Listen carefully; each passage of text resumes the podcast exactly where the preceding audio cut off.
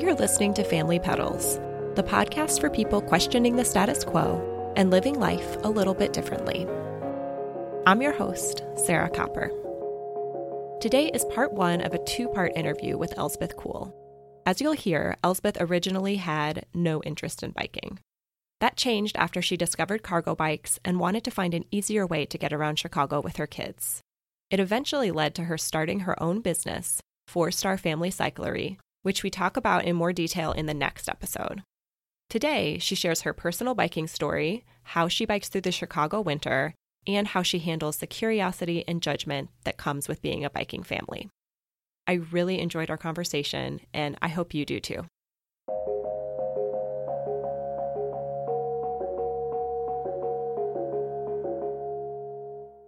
Elsbeth, welcome to the show. Thanks, Sarah. It is really great to be here. I first heard about you via Instagram. One of my listeners recommended that you would be a great guest for the show. And then when I looked into your business and what you do and your story, I thought, absolutely, we needed to have you on. Oh, well, thank you. And now here you are. Let's start by having you give a really brief introduction to who you are.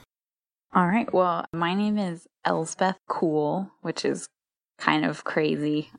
It's spelled like C O O L. So please hold the cool jokes because I've heard all of them. no doubt. And I live in Chicago and I have two kids who are almost six and three and a half. My husband and I have lived in Chicago for almost 10 years now, and we love it here. And how did your family become car free? Because in your situation, your car free story is actually different than your biking for transportation story. Yes, I'm sort of an odd duck in that I I was not a rabidly passionate cyclist before I had kids. Um, I was actually totally the opposite. I completely refused to ride a bike. We've been car free since we moved to Chicago. So it was 2008, you know, major economic downturn both of us felt lucky to have jobs, but they certainly weren't paying a lot. And when we moved to Chicago, I had a car. I sold it before we moved. And we were able to find an apartment in an area that had a lot of transportation, really kind of right outside our front door. We have a major bus, and within a five to 10 minute walk, we can catch three other buses and the one of the major train lines that goes straight downtown. So it kind of felt like, why would we have a car? It's just the two of us. We can save so much money. Uh, we don't have to pay for just the basic expenses of a car, but then also here in Chicago, you have to pay for a city sticker. You get tickets probably about once a month, and they're expensive. So we were very happy living without a car. Um, my husband hadn't had a car for a while. I think he sold his car like the second year he was in college and never looked back.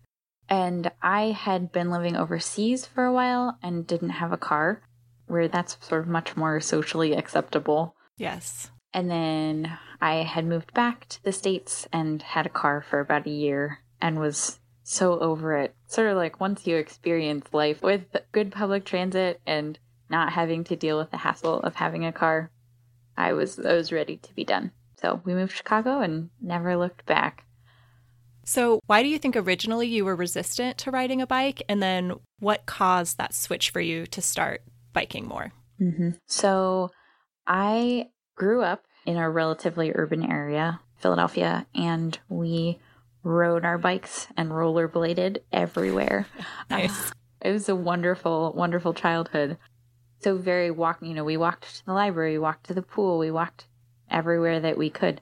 I'm sure my mom thought it was much better than having to wrestle four children into their car seats. So that was how I grew up and then just kind of fell away from riding a bike like most American teenagers do.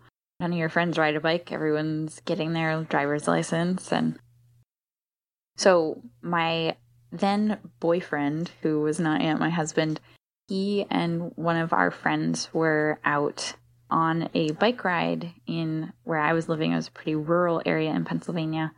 And they had um, this really catastrophic hit and run with a pickup truck. My husband was fine. He bailed off his bike into a ditch, but our other friend who was also riding got hit really badly, broke his femur. It was horrible.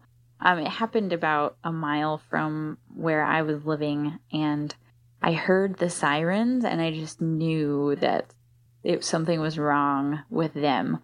So I jumped in my car, went flying down. I knew what route they were taking, and I was one of the first people there. And that was that was about six months before we moved to Chicago, to the city. So that was just sort of traumatic. And then the first weekend that I lived in Chicago, I saw two bike accidents. Wow. It was just like a bad, you know, on top of this already sort of traumatic experience. So I just decided I was not interested at all. My husband rode his bike every day to work, 12 miles round trip. He just loved to bike. Which I was like, great, that's your thing. That is not my thing. Which he was he was nice about. I'm sure he was like, we could actually like go places really efficiently if you would just ride a bike. But I was not emotionally ready at all. It just felt really chaotic and out of control and just overwhelming in the city and I'm sure especially in a new place when you're not as familiar with Exactly. the roads and so it just all feels really overwhelming like you said. Yep. So that was how it was for years. And it was not until we had our first child that I began to entertain the idea of biking. We chose to not have a car. Then, when I was pregnant with our first child, everyone was like, oh, now you're going to have to buy a car. Mhm. I've heard that as well. Oh, yeah. I'm not quite sure why everyone thinks the baby needs a car. but we thought, well, you know, maybe we will. So we survived our first winter without a car, which honestly, in hindsight, we were renting an apartment. We didn't have a garage, so we would have been parking on the street. I just don't understand how you do the logistics of digging your car out of snow Mm, in 15 degrees. What do you do with the kid? right. Do you put them in the cold car? Do you leave them upstairs by yourself? Do you make your partner get out of bed an hour early so they can shovel the car out before they leave for work? I still don't understand how that happens.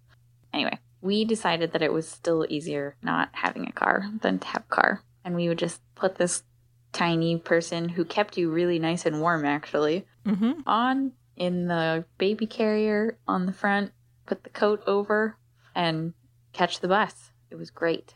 But then it was a lot to carry like a one and a half year old on my back and a couple bags of groceries on the bus. That was getting to be physically taxing. Right. You know, you're at the grocery store, like, okay, do I want to buy this jar of pasta sauce? How badly do I want to carry this home? And there's also the logistics of you have a baby on your back. So when you get on the bus, you're finding a spot for your stuff, you're taking your child off, you're and then the reverse as soon as you're getting off the bus. Yep. Yeah, people would always offer me like, "Oh, do you want to sit here?" Like it's actually easier for me to just keep standing up. right. So, that was getting to be very tiresome. And having a stroller on the bus is really hard too. Yes. So, it was just sort of like there's no good way to do this.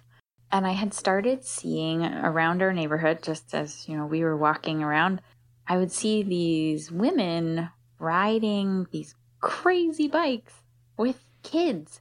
I had never I'd never seen anything like it. It was just sort of this moment of whoa for me.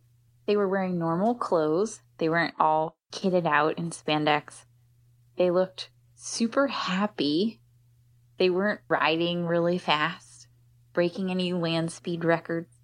Um and It's hard to do that in a cargo uh, bike. yeah. uh, their kids looked like they were having fun, and I would I would see these bikes parked outside the library and outside the grocery store, and it was just sort of this slow realization to me, like, wow, they are they're doing this, and they're not crazy athletic or it, they're just people like me hmm maybe I could do it too. So then I started, you know, what do you type into Google? Giant bike that carries kids. so that's what I did. And finally, you know, figured out what a cargo bike was and started reading. And this was sort of in the internet age of blog explosion. So everybody had a blog. So there were all these families who were blogging about riding with kids. It was like a gold mine. I mean, I just kept reading about all these parents' experiences, different kinds of bikes, and all over the country. And it just sort of, yeah, I guess I caught the bug. This looks like so much fun, and it makes so much sense for getting around the city. And I get exercise, and my kids get fresh air. Mhm. It's just sort of the best of everything. So then I didn't tell my husband that I was doing any of this. You know, I had to maintain some some faith here. So he got home from work one night and I dropped the bomb on him. I think that we need to get a cargo bike. And he said, "What? You don't even like riding a bike." And I said, "I know, but I think that I'm going to like riding this bike." yeah. I can just tell. But he was like, no, they're so expensive. You don't even ride. Like, how do you know that this is going to be worth it? It's a big investment if there is that unknown. It's a huge investment. Yeah. So we decided to compromise. It just so happened that I had a friend who was moving, and so she gave me her bike, which was very kind. And then we bought a used trailer on Craigslist. So that was our, we're going to dip our toes in the water here and try this. Mm-hmm. So we started riding our bikes. On Saturday mornings, we would go for family bike excursions. I was very lucky because my husband is a very experienced urban commuter. So he was basically my coach because I had no idea how do you navigate this. No, it's such a help to have somebody who can show you the routes and who Seriously. knows where the trouble spots are and also where the secret shortcuts are that you mm-hmm. wouldn't find via Google Maps. You only find that from experiencing it and talking to other people who are doing it. Yep. So I we would throw some snacks in the trailer for our kid and just take off and I would just follow him. Just learning, okay, this is how you navigate your way through a stoplight when there's a bunch of cars backed up. Mhm. This is how you make a left turn through an intersection. I didn't know how to do that. I didn't know that there were options for how you navigated that. That was like bike school for me. So we pretty much did that for about two or three months. And I just slowly got more confident. He towed the trailer. I, I wasn't responsible for anything except my own uh, safety, which was also helpful to be able to not have to worry about, you know, the kid while I'm trying to also learn how to bike. Right. And then we started, oh, we're going to we're going to bike here and we're going past the grocery store, so we need milk. Let's just stop. We started kind of slowly doing errands, but pretty quickly ran into we can't jam that many grocery bags into the trailer around our child Mhm. before she's very unhappy. That sort of started to convince my husband that maybe this whole cargo bike idea wasn't so crazy. And I was really enjoying riding my bike. And I was even starting to do it independently. I had to get somewhere. So we then had to find a cargo bike that fit our totally insane list of qualifications, which was that we lived in a fourth floor walk up. We basically could store a couple bikes in the vestibule under the stairs. So it had to fit under the stairs because we certainly couldn't carry anything up four flights of stairs. We had a pretty small budget. So it was sort of like, there's only one bike that will work. And I had found it online, and it was the first folding cargo bike that Xtracycle had released in collaboration with Tern. Okay. So it was called the Cargo Joe. Great, great bike. So then I had to find someone who would order it for me. so I spent hours on the phone. I talked to probably 10 different bike shops who were either Xtracycle or Tern dealers. None of them were even stocking the bike. They all pretty much told me that it was a horrible idea and really stupid, and folding bikes are dumb, and I shouldn't waste my time. Very encouraging. One guy actually told me that I should move if I wanted to bike. your life needs to fit around the bike, not the bike should fit around your life. that was sort of really almost put me off it. But my last phone call was to this wonderful shop that sadly no longer exists called Rapid Transit. And they actually have some women who work there. And I happened to get to talk to one of the women and I explained to her what was going on. And she said, That sounds wonderful. And if that bike is what is going to help you start riding with your kid and be able to do all this stuff around the city, I will order it for you today. So it was just like a total night and day experience. And so they ordered the bike for us. They told us that it didn't work out, because we hadn't ever ridden it, it was just sort of buying it on faith that this was going to be the right bike because it was the only one that would work. So they told us that we could return it, they would accept it, which none of the other shops were willing to do. So we ordered it with our fingers crossed, and they got it and built it up for us. And then we had a cargo bike that I totally fell in love with. Yeah, I've also had really varying experiences with different bike shops. And that's something I would recommend to people. If you have a really negative experience one place, not every place is like that. And that bike shops really do specialize in different things and have different areas of expertise. And don't be discouraged. You should be determined to find what works for you. Yes. Yeah. And vote with your feet, mm-hmm. right? If you don't feel like you're being treated well, take your business somewhere else. That's how it works. Yes. So that's how we got our first cargo bike. So then I started riding my bike everywhere that I possibly could and just kind of slowly figuring out okay, we can go to the library and I can bring two bags of library books home. Okay, let's go to the grocery store and see how much we can fit in our bike. That was the first year of having a cargo bike, which was really wonderful. I love that you were able to find the right bike with such specific parameters and that it ended up working out so well for you. Yes. But then, as it does, kids grow and needs change. So, what was the next phase of biking as a family? So, our bike setups evolved. So, you know, we started out with bike and a trailer. Then we got the folding Xtracycle that fit under our stairs and that was perfect for what we needed. Then I got pregnant with our second child, and I rode through being pregnant. I rode up to, I think the last bike ride I took was like two days before she was born. My midwives, every time I would show up an appointment, they would say, ah, Did you bike here? say, Yes, of course I did it's so much easier than walking. Mm-hmm. I don't know if any other pregnant women will relate to this, but I found it to be far more comfortable to ride a bicycle than to have to walk. You would have to have paid me money to walk, you know, more than a couple blocks. But I could ride my bike 10 miles. Right. That was my experience. Biking was was wonderful uh, while being pregnant. Then we had a very small child that didn't really fit on the Xtracycle anywhere. That's sort of the drawback of long tails, right? You can't put a kid who isn't able to sit up independently anywhere on the bike, really. So we still had our trailer. So we decided to try hooking that up to the Xtracycle, which made for quite the the crazy train.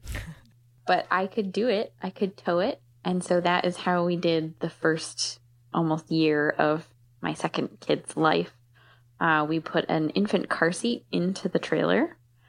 And uh, we had one of the nicer trailers that actually it has suspension. It gives a little bit over bumps. And then we also we ran the tires at pretty low pressure for a more cushiony ride. And she went for her first bike ride. I think she was about four weeks old. So she started at four weeks, and that's what you guys did for the first year. What happened after that point? So, after that, she was probably about 10, 11 months old when we first started using the Yepp Maxi seat on the back of the Xtracycle. So, previously, my older kid had been sitting in the Yepp seat. And then we got a Hooptie, mm-hmm. which are the bars that go around the side. And so she graduated to a seat pad with the Hooptie around her. And then my younger got the Yepp seat. But we would really only do that for short trips because the wonderful thing about the bike trailer is that it just made napping so easy. Mm, yes. She wasn't even one, she was still taking two naps a day. So that meant that we could kind of go anywhere and she would just fall asleep in the bike trailer and I could just kind of let her be if we were at the park or wherever. I've been known to roll a bike trailer with a sleeping child in it into some very strange places. So I had felt really excited about like, yes, we're going to be able to get rid of the trailer when it actually felt like maybe she was ready to ride in a seat. The trailer ended up being really nice for quite a while, even though it made our our bike rig very long. It was very convenient for sleeping. So we did we kind of did both. I'm really curious how you found that with handling because in our family we're considering figuring out a way to put a tag along on the back of a long tail bike, mm-hmm. but it feels like that just makes the bike so long. And it seems like a similar issue with attaching a trailer to a long tail. Yeah. I feel like once you're already accustomed to riding a long tail with a lot of weight behind you, mm-hmm. it's just a matter of kind of adjusting your turning radius. You okay. can't take turners quite a, turns quite as fast. But that's really about it. I mean, it's more weight behind you. I felt like the year that I was pulling the trailer plus the long tail, was the strongest my legs have ever been. yes, I believe it. Do you still have the trailer or did you eventually graduate from that? Yeah, so that was our apartment dwelling infant having setup that we could fit the trailer, mostly kind of compressed, and our folding Xtracycle where we needed to in our very small storage area. Then we ended up moving and we bought a house with a garage, but we actually rent out the garage mm. because we don't have cars. So, right. Uh, in our neighborhood, there's a high demand for garage spots. So, we figured we would rather figure out how to keep our bikes in the basement. We just built a ramp that goes down about two feet into our basement, and then we rent out our garage, which is a wonderful source of income and then once we had more storage space, I was feeling really ready to uh, shake up our biking setup because what I was finding, I'm pretty short. I'm barely five three wearing shoes. yeah, I'm just not I don't have a lot of mass, I guess would be a good way to say it. So there's some, you know, six foot three super fit dads that can put like four kids on the back of their long tail mm-hmm. and say, oh, it's great. It's no problem. I am not like that. It's hard for me to control a bike with a lot of weight on the back, especially the Xtracycle that we had was not the EdgeRunner, which has a lower 20 inch wheel. So you get the weight of the kids a little lower, which really helps with your balance. These were almost 27 inch wheels. So the kids were kind of up in their seats basically above my you know my back. So even just with two kids who were not that big i mean they probably totaled about 70 pounds i was starting to feel nervous about it feeling really tippy and not being able to control it. And then especially because we don't since we don't have a car we try and ride through as much of the winter as we can. Right. But any sort of situation with ice or I was just starting to feel really uh, nervous. And children have this terrible habit of only getting heavier. Yes. so I knew it was only going to be getting worse. And they don't always stay still. So I find I have a long tail as well that isn't my preferred ride for some of the reasons you're describing. And, you know, if they suddenly turn to look at something, you feel it when oh, yeah. you're riding the bike and you have to adjust. I am so much more aware of how I'm handling the bike when I'm on the long tail versus our cargo bike that has a lower center of gravity. Mm-hmm. Yeah, it's amazing how six inches makes such a huge difference, but it really does. So we had this space, and I was very intrigued by the idea of also adding electric assist.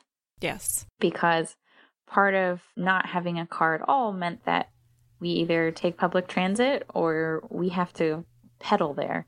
And I was also starting to feel like, boy, we can do a 12 to 20 mile day, but then I am shot. Mm-hmm. I'm just so done. I have to come home and like lay on the couch.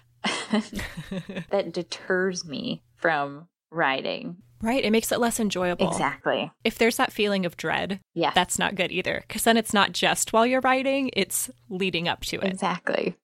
So I was very intrigued by the idea of electric assist, which really isn't very popular here in Chicago at all because it's flat. Mm-hmm. So we don't have giant hills to go up.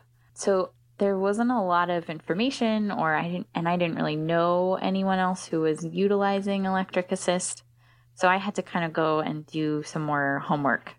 But I did also know that what we wanted was uh, more weather protection for the kids. That was my other number one important thing because you can only put so much long underwear on a kid Right. before it's just, you know, bordering on absurd. And their faces are exposed, and with the helmet, their ears. I mean, you can put something over them, but it is, they're not pedaling. As the rider of the bike, you warm up really quickly, but they're just facing the elements without that benefit. Exactly. Yeah, so we had done two winters with both the kids, you know, so our limit was about 20, 15 to 20 degrees was kind of as low as we could go before everyone was just miserably unhappy. Yes. And we had ski goggles. Ski goggles make a huge difference. If you can get your kid to Mm. wear them, they really help.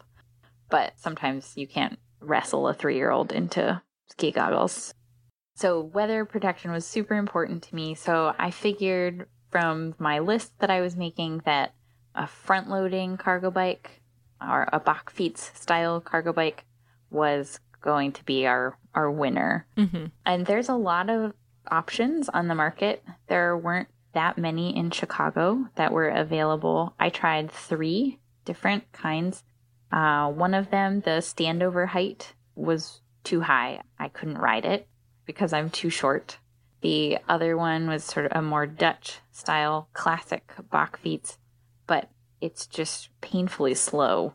I figured, you know, I really want to be able to ride this as much as I want to be able to ride it, not have the bike be the limiting factor.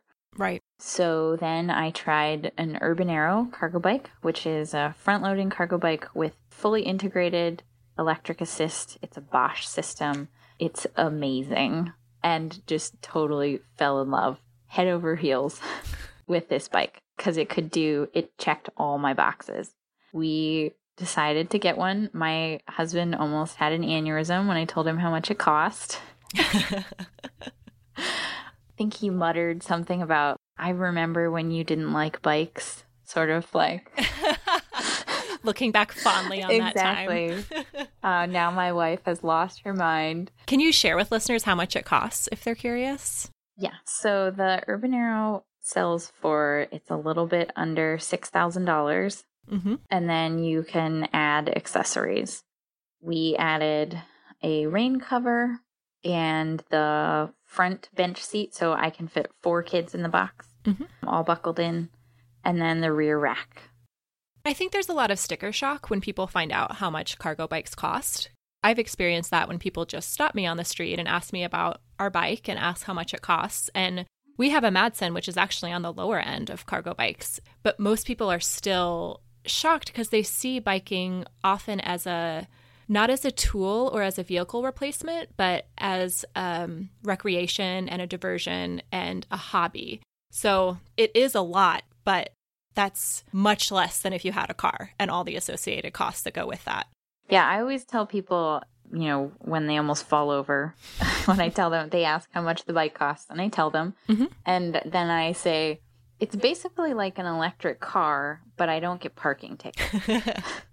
that and I can fit more kids in my bike than most people can fit, you know, in their car. So we actually when we have to carpool with people, most of my friends because it's a city, people try not to own large cars, right. but you can only fit one other kid. But I can take 5 kids. Mm-hmm. So we're actually the preferred the preferred family to carpool with because I can take two or three other kids along with mine rather than, oh, well, sorry, I can only take one of your children. Does the fifth child go on the rear rack in a seat? Yes. Is that how you can get 5 Mhm. Okay. Yep. And that is your current setup right now is the Urban Sparrow. Urban Arrow. Urban Arrow. Mhm. I'm sorry. It's fine.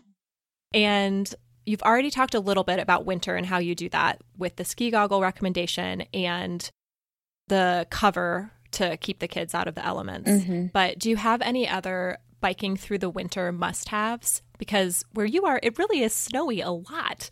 We have very mild winters here, so just having the rain cover is sufficient. Love to hear if you have advice. Okay, so I kind of tend to think about it in you outfit your bike, you outfit yourself, and then you outfit your passengers. So with the front loading bakfiets style, I personally, I just feel so much more comfortable riding in slush and icy conditions because it's a lot easier for me to get my feet down Mhm. than on a long tail. That was another huge reason that I was interested in that style bike. So for that bike, what we've done is we bought a studded front tire, which is 20 inches. So it has these little metal teeth in it, basically. And once we start getting snow and ice, we just switch that over. So you have more grip and control when you're riding. And those can be used usually for three to five seasons. So it's a $50 tire, but I will get a couple winters out of it. And it allows me to actually ride through the winter confidently. Yeah, it sounds like a great investment. It is. Yeah, it's really terrific. I can't recommend it enough, honestly. So, studded tire for the bike and then some sort of rain cover. My kids don't really, sometimes they don't even want to wear their jackets. It gets so warm in the cover. It's almost like a little greenhouse. So sometimes they'll be in there, we're hot. We want to take our jackets off. Why are you making us wear hats? It's like, guys are making me look like a really bad parent here. right. Um, but they have very, very few complaints on the absolute coldest days riding in the negative. I'll give them a fleece blanket Mhm. and then I'll fill a Nalgene bottle up with boiling water and put it down by their feet. But that's about it. The cover just makes it so easy to throw the kids in and go. You don't have to bundle them up quite as much. I love that. You have your system down. Mm-hmm. And then for myself, what I like to do, I think the most important thing is keeping your face and your hands and your feet warm. So I have a pair of ski goggles that I wear pretty much all the time because I it's also super windy here. So I I don't know, I feel like my eyes are very sensitive to wind and I just cry if I'm riding in the wind. So I wear my ski goggles all the time. People probably think it's silly, but I like them a lot. and then I have a couple pairs of boots that I really like to wear and have kind of a good grip on the bottom. That that's very important. And then I just wear I, I mean I don't have any bike specific gear except um, my gloves, which are some people call them split finger or lobster gloves. hmm Yes, I have a pair of those as well.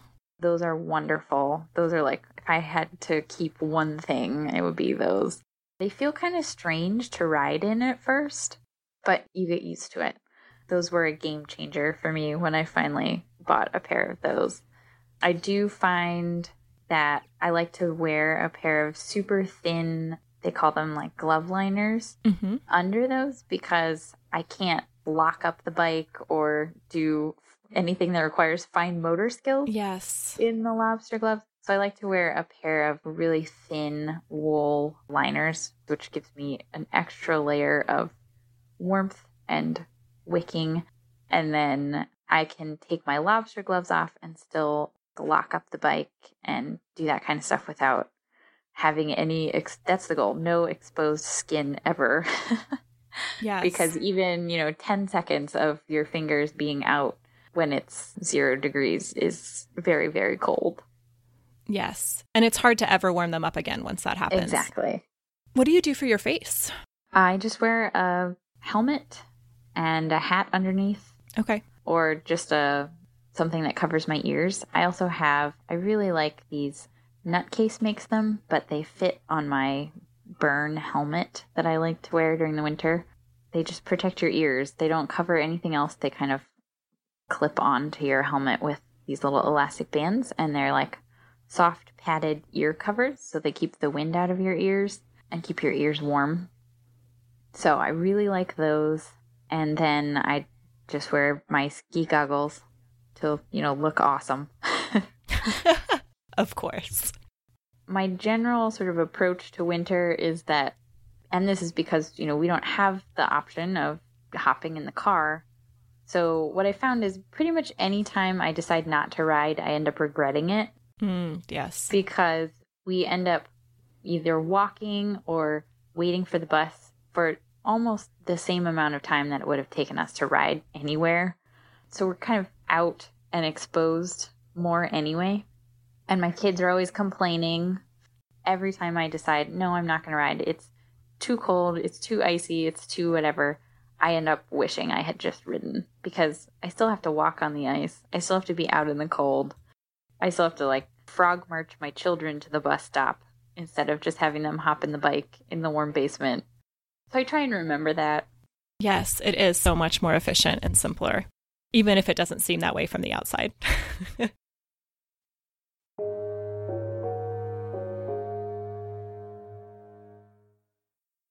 well, now we know a little bit more about the evolution of how you started biking and how your family has made it work up to this point. I would love to hear some more general thoughts about what has it been like biking with kids and people's reactions in Chicago to that, both positive and negative.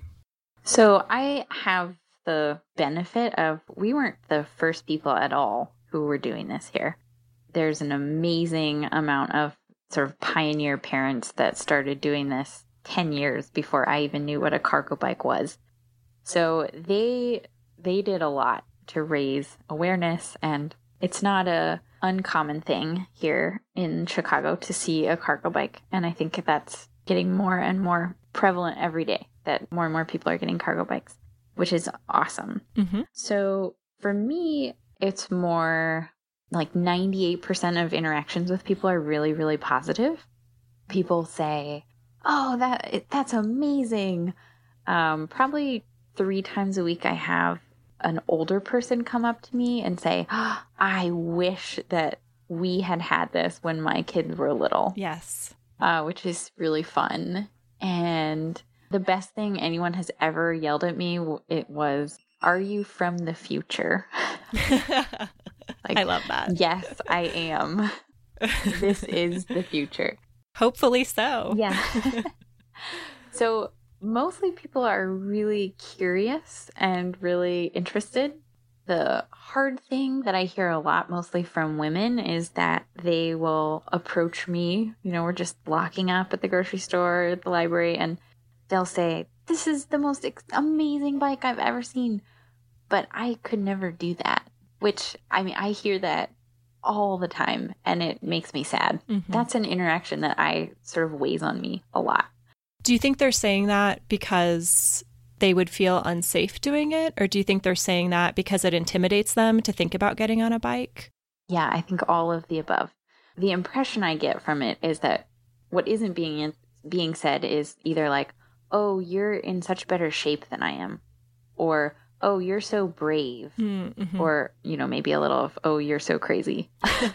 yeah, yeah. Like I just I can't imagine myself doing that which to then I get to respond, that's how I used to feel.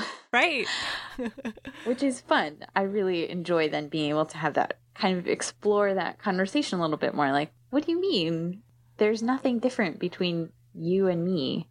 I'm not more athletic. I'm not more brave. I had someone who taught me how to do it. Mm-hmm. And then I could do it after being really afraid of it for so long. And why couldn't you do that? Right. I feel like it's hard to know exactly what somebody is thinking until you delve more into that conversation with them because I often hear a lot that people are afraid and that they could never do that with their kids. The implication being that it's unsafe to do it. Mm-hmm. Which is sort of a awkward place to be too, because I obviously am doing exactly. it with my children, and so there does feel like there's that value judgment of I care about my kids' safety more than you care about your kids' safety. Mm-hmm. And I get it. I think that if you're not regularly riding and aren't familiar with the roads and don't have that level of comfort that just comes from riding, it is really intimidating, especially to think about right away riding with your kids. That Exactly. I would find that in- intimidating too. You had said that you were riding first on your own bike while your husband had the kids. And yeah, I think it is, it's a lot to try and do all at once. Yes. Yes, absolutely. And I think it's also a matter of perspective, right? So here in our city, Milwaukee Avenue is sort of the, they call it the hipster highway. and it's the direct route straight into downtown. It's one of the most highly trafficked bike uh, arteries in the city. And it's crazy. I mean, I would never ride on Milwaukee with my kids at rush hour. And that's not to say that anyone who does is a bad parent, right. but I just don't feel comfortable doing that. I don't like riding on Milwaukee by myself. And so I think that that is a big when I'm able to sort of talk with someone about how we're able to get to pretty much everywhere we want to go on quiet neighborhood streets and that if we have to cross a major artery, I find a street that has a stoplight. So we're able to cross safely and not have to, you know, rush our way through traffic across six lanes. That that kind of helps shift the way that they think about it. Mm-hmm. Um, like, how would you get from your house to the library? How would you get from your house to the park on quiet streets? And usually there's a really apparent route that doesn't even take that much longer.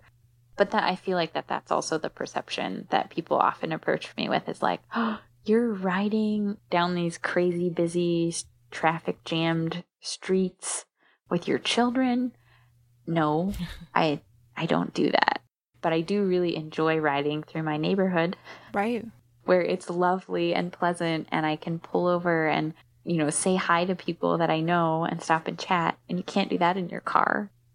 So that also, I think, shifts the conversation a little bit when people are able to think about, oh, yeah, I wouldn't ride with my kids down Milwaukee either, probably, but I do know that I could get to the park from my house without, you wouldn't walk down Milwaukee either. Mm-hmm. So that shifts it. I also have found in general, I think people vastly overestimate the risks of biking and underestimate the risks of being in a car because that's something they're really comfortable with and that they do every day, Mhm. when the reality is that's a really dangerous thing to do as well. Absolutely. Yeah, I have been known to make some conversations very awkward by informing people about crash statistics in cars. But it really is sort of shocking when you look at the numbers. The last ones that I know are from 2016, but it's about 40,000 people in the US die in motor vehicle crashes in a year, Yeah. which is just sort of astonishing. So that's a 9 11 every month, but nobody ever talks about it. And that's not injuries. So then it's 4.6 million people are seriously injured in a year, which is just sort of mind boggling when you think about how you just hop in your car and go. Right. Um, and you know, you strap your kids into their rear facing car seat because that's supposed to be safer and and don't think anything else of it. I had some uncomfortable interactions with people accusing me of endangering my children, uh, at which point I felt motivated to go and sort of learn about wait a second, here's the actual, here's the numbers. And Mm-hmm. I'm not going to say you're a bad parent for putting your kids in the car, but please grant me the same courtesy, basically. Right. Because when it comes down to it, no one cares about my children's safety more than I do. And it is somewhat insulting to me for a stranger to assume that telling me to be careful with my kids or Exactly. People can say that in very different ways. Mhm. People can say that with the judgmental tone, and people can also say, I get a lot of, oh, I hope you're being really careful with your kids. But the implication is the same. Right. And I want to say, no, no, I'm not. Right. like, right, right. Thanks for reminding me. I was being reckless, but now I will be careful. for me, it just really comes down to the bottom line is I care the most about my kids' safety. And And like you're saying, there's risks to everything we do. Exactly. So my kids and I last summer, we were almost hit. And by almost, I mean a car came within inches of us three times in crosswalks because it's a huge problem here in Chicago. People don't pay attention to crosswalks.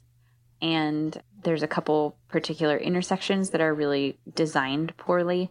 So people come rolling through the crosswalk. And by rolling, I mean like 20 miles an hour to make a right turn. Mm-hmm. They're ignoring the red light, basically, and they roll through the crosswalk and go to turn. So my kids and I were almost hit three times last summer, but that was on foot. Right. We were walking, we were not on our bikes. So, yes, it's very dangerous to walk. it's very dangerous to try and cross the street. It's dangerous to get in a car. It's dangerous to ride your bike. But I'm not just going to stay home. Right. That's not a way to live a life either, is to make all decisions based on worst case scenarios. Right. And on fear. Because then no one would ever leave their home ever. Yeah. If it's all based on fear, then we're not going to do anything. And so my husband and I have decided that this is a worthwhile way to get around. The benefits far outweigh the cost. And of course, if this is so morbid, but like if something ever happened to us, I know people are going to say, oh, well, if they hadn't been biking. I know. But no one would ever say that if we were in a car accident Yeah. right? It just feels like this really unfair double standard. So I, yeah, I, I try not to think about that, but Yeah. No, I totally agree because my mind has gone down that exact same path of what people would say if something were to happen, which is awful. I would hope that people would just be kind and understanding and supportive of us and our grief. mm-hmm. But I I also know that the reality is that I think there would be some blame placed on our family and it is my worst fear. It's my absolute worst fear is that I'm going to get a phone call and hear that something happened to my husband on the way to work. oh yeah, I am right there with you. But it's funny to me that other, you know, if my husband was getting in a car and driving to work, Right. would I feel the same way? Right. And I do now. I mean, I I just don't spend a lot of time in cars, but when we're driving now, I can hardly handle it Yes. because people drive so fast. yes. I mean, it just feels so out of control and terrifying to me. I'm used to going 12 miles an hour. 70 miles an hour feels like this is just completely insane that anyone is allowed to do this. Right, you're like in a metal box flying down the road next to other people in metal boxes. And Yes. I have found that I am also much more acutely aware of the risks of driving now that Mm-hmm. I am not in a car very often. And I think it's made me a better driver because I feel oh, yeah. this huge sense of responsibility driving a car because it Mhm. really is, it can become a weapon if it's not handled appropriately. So, Yes. Yeah. I feel like one of the things I tell myself is that my kids, I have no no doubt that probably at some point in their life they'll probably own a car and uh, that's fine. right. But I do I sort of congratulate myself that they are going to be the best drivers ever because they are already so acutely aware of how other people's behavior affects other people's safety basically hmm they are the ones who are that guy's parked in the bike lane or he just ran a stop sign. Right. Or they'll see the crosswalks and they'll stop for pedestrians, you know, that they'll know to look to their right as well as to their left when they're making a right hand turn. And Exactly. totally agree. Yeah, I think that one of the hardest things is parenting in public Yes. that you don't have the luxury of pinning your child in their car seat in the Target parking lot and slamming the door. Sometimes I wish I could do that. yes. and then you turn up the radio and drive away. I don't get to do that, which means that my parenting is basically on display at all times. And I'm sure that there are plenty of people who have seen me yelling at my kids at a stoplight or, you know, yelling, don't make me pull this bike over hmm because that has happened before. That's sort of a, you know, it just kind of can feel really vulnerable when your kid is like having a meltdown and you're trying to get them in their bike seat and then you're riding away and it just feels like everyone is looking at you like look at this horrible parent torturing their child it's a terrible feeling Absolutely. Yes. I mean, not that they should be thinking that, but I have felt that exact same thing before when I have a crying Yeah. kid on the bike. Biking's supposed to be fun. It does not look like your child is having fun.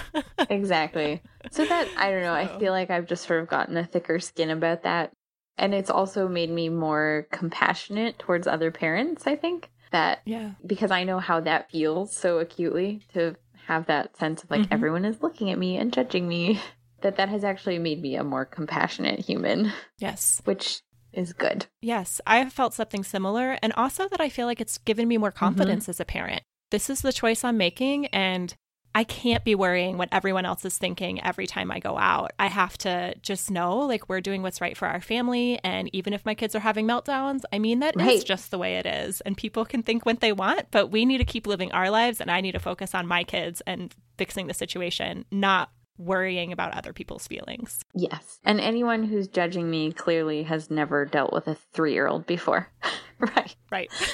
yeah. And I do think, I think most people are sympathetic. I think most people do get it. And it's probably a lot in my head that I'm thinking that they're judging me. Mhm. And maybe what they're thinking is that poor woman with two screaming children. That must be really hard. yeah It is, in some ways, me putting it on them, thinking the bad things about me when, for all I know, they could be very sympathetic themselves. Yes. Well, I should choose to think that about. I'm going to I'm going to make an effort to believe that people are being gracious.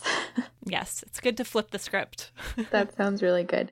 The other thing that just to touch on just kind of writing in general is that I think one of the things that I've become really aware of just like how fast cars go, mm-hmm. you don't realize how quickly a car is moving until you're on the other end of it, right? Until you're like on the receiving end of someone passing you. Mm-hmm.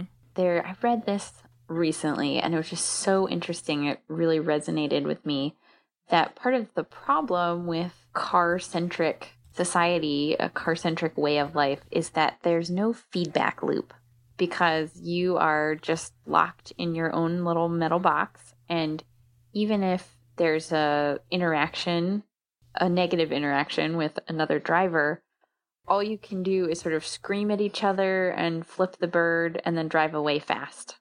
There's no actual meaningful interaction that happens. Whereas being on a bike, I'm able to stop and talk to people. That's one of my favorite things about riding is that so often when we are stopped at a stoplight, we get to chat with people who are at the crosswalk.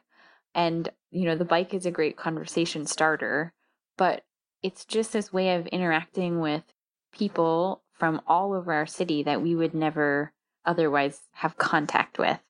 And so I, I love that. And then I think that that is sort of has become personally what I like to do. I'm not a threatening figure, so I also feel like I can get away with this more than if I was some giant dude.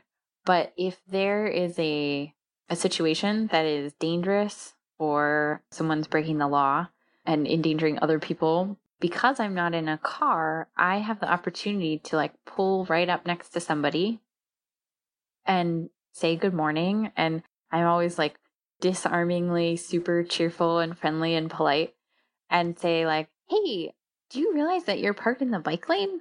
And that's illegal. And you can get a ticket. And I would really hate for you to get a ticket. And also, you know, you're sort of endangering me and my children's lives. Right. So, would you like to talk about this? And usually people are super receptive to it. And they either say like, "Oh, I didn't even know. I'll move my car." Or I'm I'm just waiting for a minute.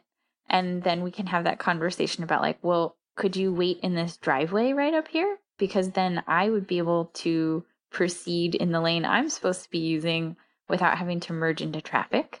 So I just I love what that offers our city as a whole. If we were actually able to connect on a more human level, that would be of huge benefit to all of us. Whereas when you're all in cars, you're not able to talk or communicate except with a horn, which doesn't really further productive conversation, right? It definitely does not. I love what you were saying about being connected to the community and to strangers and that sense of responsibility and that we're all in this together.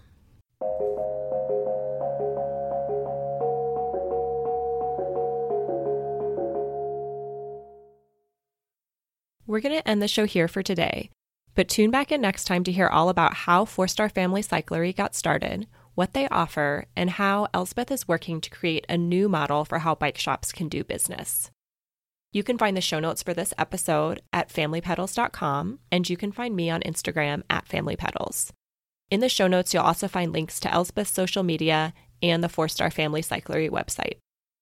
If you enjoyed the show, there are a couple of great ways to support it.